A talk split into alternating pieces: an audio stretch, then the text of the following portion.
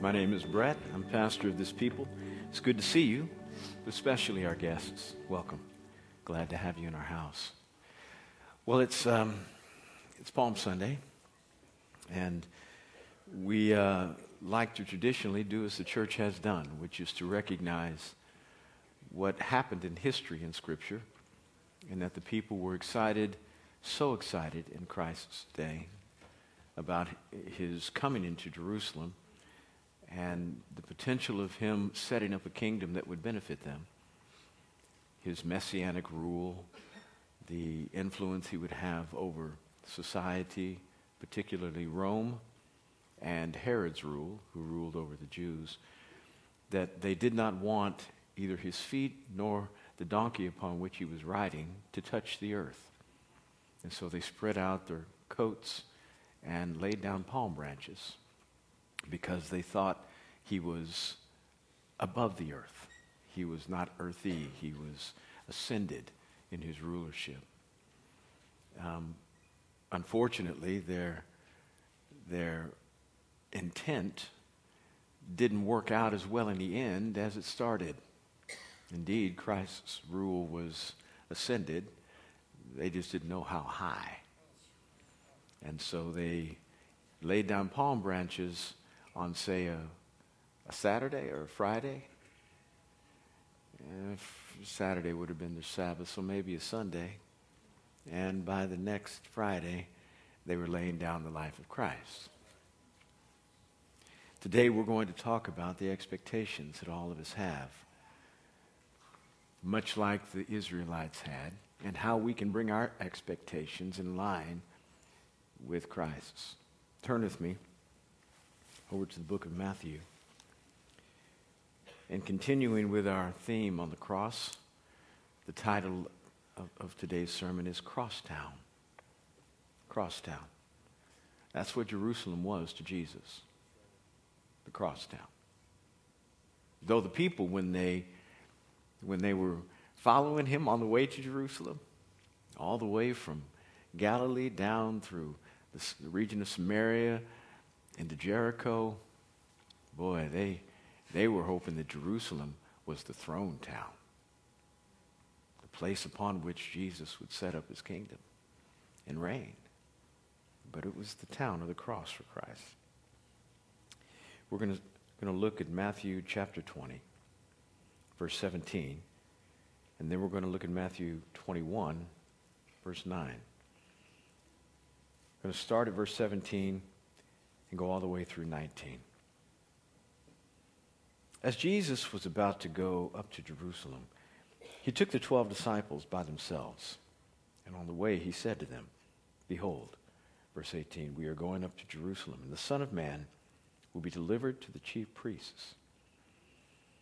And they will condemn him to death, and will hand him over to the Gentiles to mock and scourge and crucify him. And on the third day, he will be raised up. 21, verses 9 through 10. And the crowds ahead of him and those who followed were shouting, Hosanna to the Son of David. Blessed is he who comes in the name of the Lord. Hosanna in the highest. And when he had entered Jerusalem, all the city was stirred, saying, Who is this man? Lord, help us as we study somewhere in the neighborhood of six to eight months out, Jesus began to prepare the disciples for what was going to happen, the inevitable purpose of his coming to die on the cross for the sins of mankind. Prior to that, there was not much mention of his death. Only beautiful explanation of his miraculous power excellent messages about the kingdom, teaching about a new order, a new perspective about what the covenant meant from the old now to where he was, from the time of Moses to him. But round about eight months before he knows he's going to die, he begins to prep the disciples with what's going to happen because he doesn't want them to be surprised. And his hope is that they would maybe insert some faith into the inevitable occurrences. He was prepping them, hoping that they would understand something deeper than the masses. It's not that his efforts didn't work, it's just that they weren't received. He did a great job. And here in Matthew chapter 20, he says it, we believe, at least accounted in Scripture, the third time. He said it in Matthew 16. The other synoptic Gospels, Mark and Luke, he says it many times. And here he says it in Matthew 20. I want you to know, guys, I'm going to Jerusalem. And when I go this time, it's not going to be pretty. They're going to kill me. I'm going to be delivered over by my own brothers, the Jews, to the Romans. And they're going to scourge me, they're going to beat me, and then they're going to crucify me. On the third day, I'm going to be raised. Now, the disciples, they were listening to this, but they couldn't figure out how in the world this all fit with what they knew to be true about who Christ was. Was there anybody who could stop him?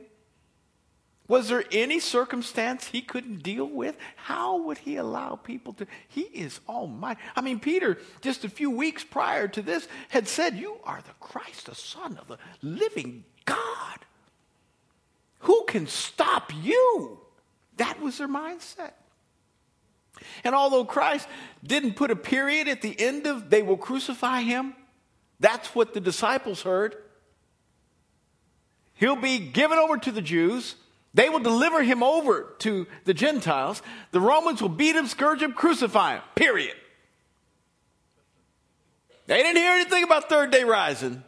No, no, no. Just beat him, scourge him, crucify him. So much so when Peter heard Jesus say this the first time, he said, May it never be. Wait, wait, you don't want me to rise? Is that what you're saying? You don't want me to rise? You don't want me to get up out of the grave? No, no, no, no, no. I don't know anything about that. I just know the bad stuff's coming. And I don't want you to do that. I don't want you to go through that. There's no point in that. May it never be. And so everybody ignored much of what he said, though he tried to prep them. And here he comes into Jerusalem. Now, the masses had no clue, but the disciples should have. They were close to him. Now, eh, I'm going to give the disciples a small pass and that being they were as dim witted as we are. They didn't know. I mean, they couldn't figure it out. It's not like they read all the Old Testament passages and were able to interpret what Isaiah 53 meant. Or Psalm 40 when he says, I've come to do your will. Oh my God, a body you have prepared for me. They didn't know what all that was. The Holy Ghost hadn't inspired them, or he had, and they had rejected it because they had their own ideas about who Jesus was and what he ought to do for them. They had their own ideas about who Jesus was and what he ought to do for them. Now, I know you can't identify with the disciples in that respect at all. But just do your best to vicariously live through what I'm saying and try to figure out their mindset. They had plans this Messiah. He's going to set up a kingdom there in Jerusalem. And after this point, James and John had their mama. When I'm not talking about the point of Hosanna, talking about the point when Jesus says, I'm going to Jerusalem and die in the grave. James and John had their mama come and say, want to know if my boys can sit on your right and left when you get in your kingdom. And Jesus says, well, that's really not mine to give. But if they can drink the cup that I'm going to drink, maybe, maybe the Father will place them there. Hey, boys, you, you willing to drink? Absolutely. Ain't no hill for a high stepper? Absolutely. That's what my daddy used to tell me. They had no idea what he was talking about. All they had was male bravado. I can do anything, I can press through. They didn't know it meant death. They didn't know it meant rejection, ultimate rejection. They had plans about what Jesus was going to do for them. And when he comes to our lives, we want him to set up his throne, and we want him to rule, but we have an agenda. We have some things we'd like him to fix. And, and most of the things we want him to fix aren't us. Other people, employment opportunities, fix my unemployment, fix my money, fix my health. Nah, I'm not, I'm not, I'm not so messed up as you need to concentrate on me, my soul. No, no, no, no, no. I want you to fix my life. We have expectations. And those expectations need to be brought in line with the purposes of God for our life, lest we get so disappointed we are tempted to fall away and think God does not care about me, He's not interested, He hasn't followed my plan. Now, in this passage, they were all shouting in, in Matthew 21 Hosanna, save, save, save. And, and, and he was going to save, but he wasn't going to save like they thought he should save. He was going to save them eternally. But they wanted to save him to save them temporarily. Save us from Rome, save us from Herod, save us from persecution, save us from oppression. Do something about my circumstances now. And they were praising him on the basis of what they thought he could do for them. And as good as we try to be in our intentions of worshiping Jesus, we must constantly reevaluate our priorities and our expectations so that we don't begin to think He is our servant. We are His. No level of maturity should ever change, juxtapose those positions. You don't get to the point where now you ever get to call the shots because you've been walking with Him so long. You submit your life to Him daily. That never is something you grow out of. Our expectations need to be wound around His. We're not asking Him to meet our needs. We're constantly, at least should be, saying, God, what can I do to make you happy? Save now should be our cry. Hosanna, that's what it means. Save now. Save me from me. Save me from messing up my church. Save me from messing up my family. Save me from messing up other people's lives. Lord, save me from me today. I rarely ask God to save me from the devil. Can't remember ever praying that prayer. He's not strong enough to take me unless I give me to him. He just doesn't have that kind of power. Powerful he is, but that which he comes to, to exert in terms of power is external in its orientation, and it is that which God has already given me the ability to defeat by submitting to him, because James says, submit to God. Make sure you submit because the enemy prowls about like a roaring lion seeking whom he may devour. Submit to God, resist the devil, and he will what, church? flee from you. It's not about how hard you hit the devil, it's how much you submit to God.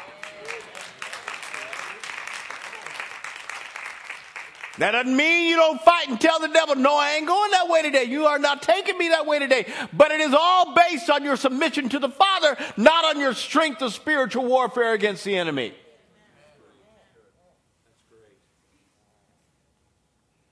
He just doesn't have that much strength.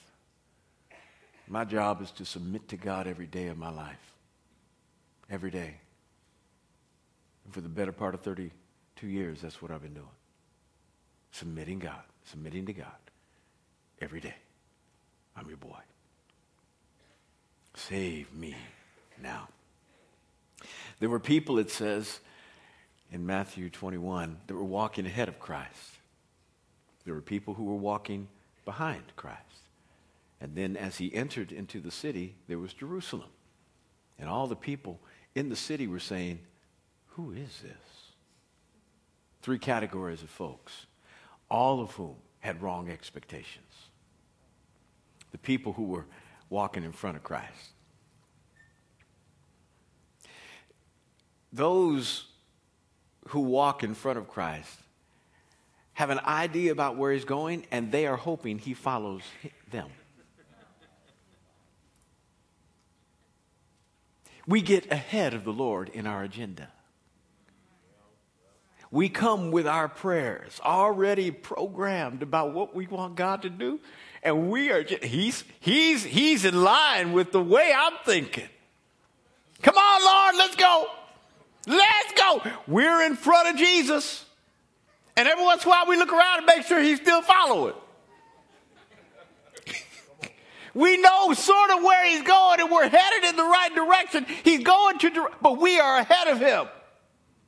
We have an idea about what he wants to do, the next step he's going to take. He very well might just veer a few degrees off to the left.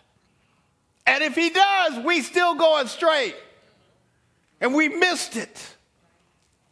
We cannot get ahead of Jesus. These people had expectations that God was going to follow them in their agenda.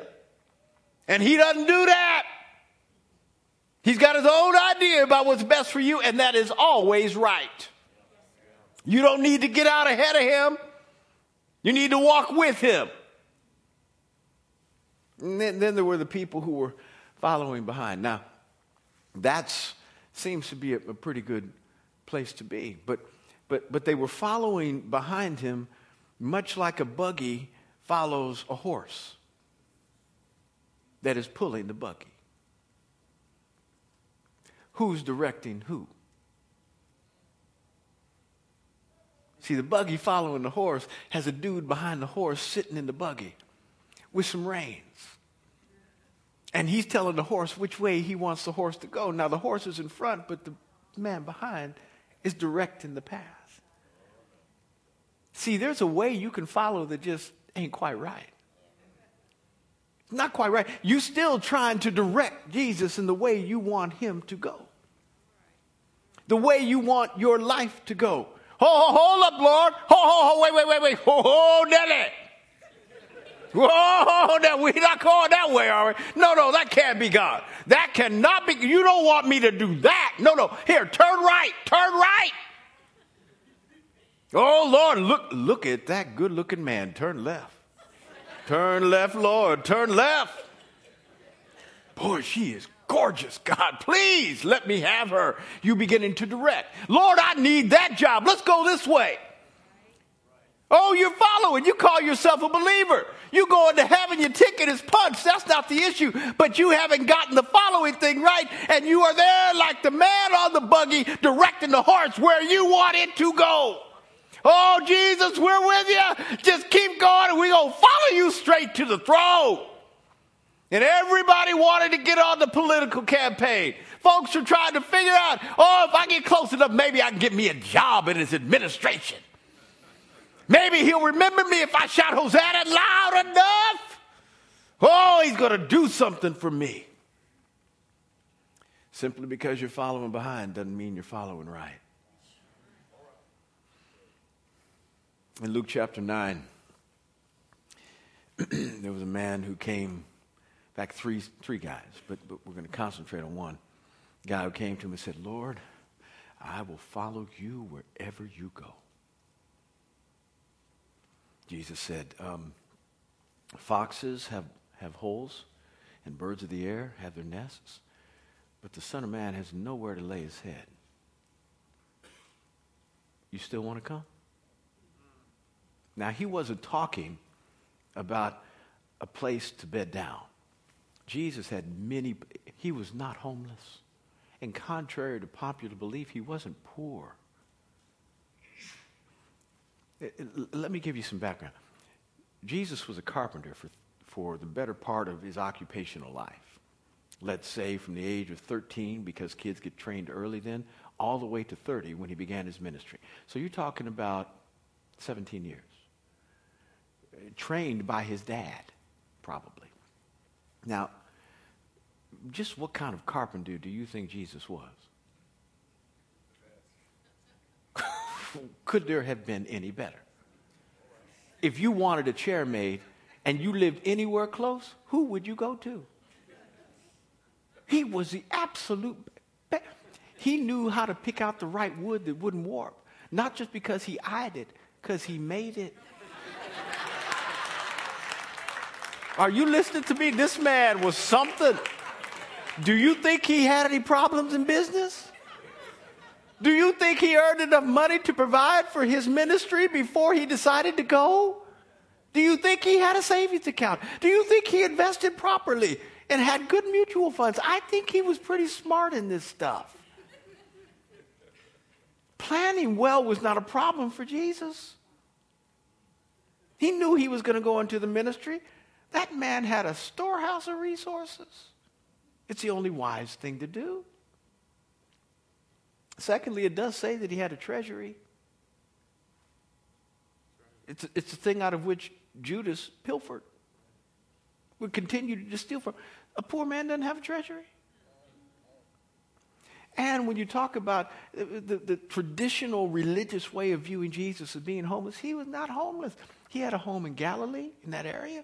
Whenever he went down to Jerusalem, he stayed at Mary, Martha, and Lazarus' house. It says he stayed in Bethany regularly. And they had a massive home. Wherever he went, he had some place to stay. There was only one time in Scripture where somebody didn't allow him to stay someplace, and that was in Samaria. And that's because they knew, they asked him, Where are you going? And they were coming from Galilee, going down through Samaria. Samaria was about, eh, let's say, halfway point, and then into Jerusalem. And they said, Where are you going? They said, Jerusalem. And because the Samaritans didn't like the, the people in Jerusalem, they wouldn't let him stay. But that had nothing to do with him not having a home. That's just the, he, the, no vacancy. The hotel was full. The town didn't want him. It was prejudice. It was bigotry. Yeah. But that had nothing to do with his status, his class. Jesus was fairly well to do. He wasn't talking about I don't have any place to sleep. He was saying, foxes have homes, birds in the nest have roosts. They've got places that they can call their very own, where they rule. The Son of Man has nowhere to lay his head, meaning the people to whom he was sent would not take his authority, his headship, sent to the Jews. That was his home. Those people were his people. He was to rule them. But the Son of Man, Jesus said, nobody's going to receive my authority. Now, you're basing your decision to say, I will follow you wherever you go, on the fact that I have some authority to uproot Rome and uproot Herod. And indeed I do, but I'm not going to use it like you think nobody's going to receive my headship. How you like me now? You still want to follow? You said you'd follow me wherever I go. Let's go. Follow me to death. Uh, let me rephrase that. Can I go ahead and just kind of rewind the videotape? I'll follow you if you follow me. That's what he was saying. You follow my plan for your life and I will follow you. But if you have a plan that doesn't fit with my plan, I ain't following. And we know that whatever this guy decided, because it doesn't say what he decided in Luke chapter 9, we know the inevitable. The result was this. He didn't follow because there was nobody who was left there at the, the place of suffering in, in the Garden of Gethsemane but Jesus. Everybody left. And the only people who were at the cross were Mary, his mama, John, who had the courage to come back and find his clothes.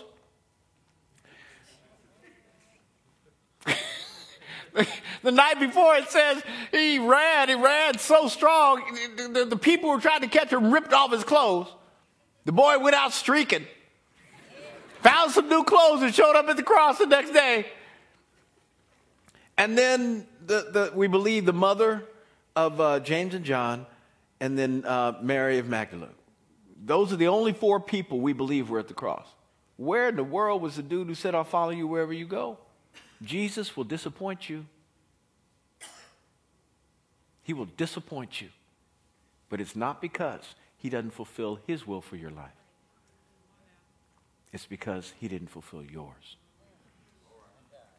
He will disappoint you and you will have more than enough opportunity to say bye. I can't follow like that. It hurts too much. I thought this was supposed to be my inheritance. I thought this was supposed to be where you wanted to bless me, and all I find is pain. Welcome to Christianity. Welcome. It's not that Christianity doesn't have any element of fulfillment in it. It's that it's not about fulfilling your desires, but His. And that's why He says, Come to the cross first and die. And let me begin to, to raise things up on the inside of you that are proper in their orientation to desire. Psalm 37 4 says, The Lord gives you. The psalmist says, The Lord gives me the desires in my heart. That doesn't mean He gives you what you want. There ain't nothing in the Bible that ever hints to that. I wish there was a verse we could find that did, though. I'd love to, I'd love to live like that. But he doesn't give me what I want. And, and, and wonderful is he that he doesn't. That means he gives me the things I should desire. He gives me the desires that I need to desire in my heart so that when I begin to desire, I desire what he wants. And then I get the desires of my heart. Jesus will disappoint you every day. I am sorry to mess up the beginning of your holiday resurrection season, but he will disappoint you every day until your desires become his. And the reason he does that is because the things you desire are either too small or too wrong. Too small or too wrong. That's it. We don't think right. We don't think big enough. We, we think we ought to go, go left when he says go right. And when he redirects us, it's painful. Because everything on the inside of us wanted to go that way. Jesus will disappoint you. So you got the people who were in front saying, Follow me. You got the people who were behind saying, Go this way. And then you got the crowd in Jerusalem. It says, What's going on? Who's this? What's all this? Why is the city in an uproar? What kind of man is who is this? And may I ask to the people who are in front that are saying, Follow me, and to the people who are behind saying, Come this way. And to the people who are saying, Who is this? Who is Jesus to you? Who is he? He's God Almighty. He's not just your Savior. He's not just the one to deliver you out of all the stuff into which you get and you can't get out of. He's not the one who just forgives you for your sin and punches your ticket to heaven. He's God Almighty. And He is deserving of your allegiance, your thoughts, your actions, your heart intent. He's deserving of it all. But He is the God who expects that if you are going to follow Him, that you follow Him according to His map. Come to the cross first. You can't follow Him properly unless you come to the cross first. Cross first. Jerusalem was his crosstown experience. It was a place that nobody else wanted to go to. The unthinkable.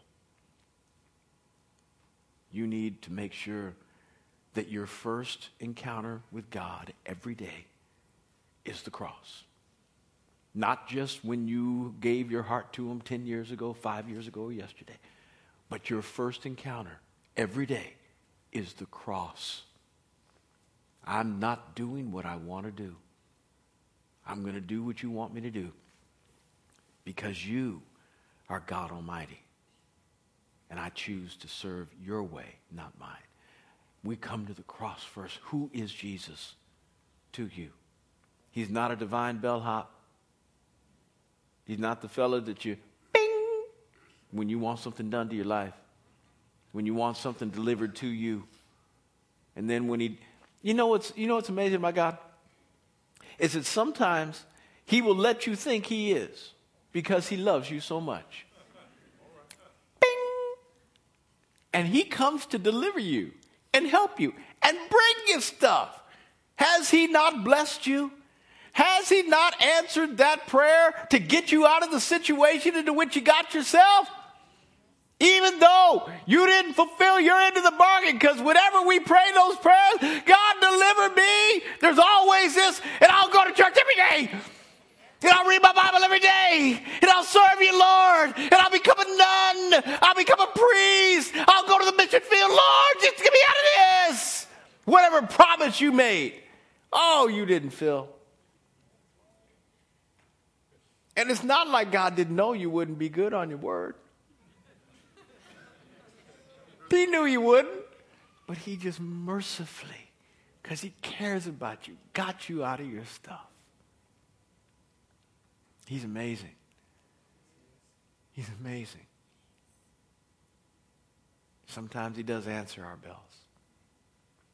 And we hardly ever give him a proper tip. Because the only proper tip is our life. You answered me here. My life is yours. Who is he to you? If he's your servant, you'll never serve him properly.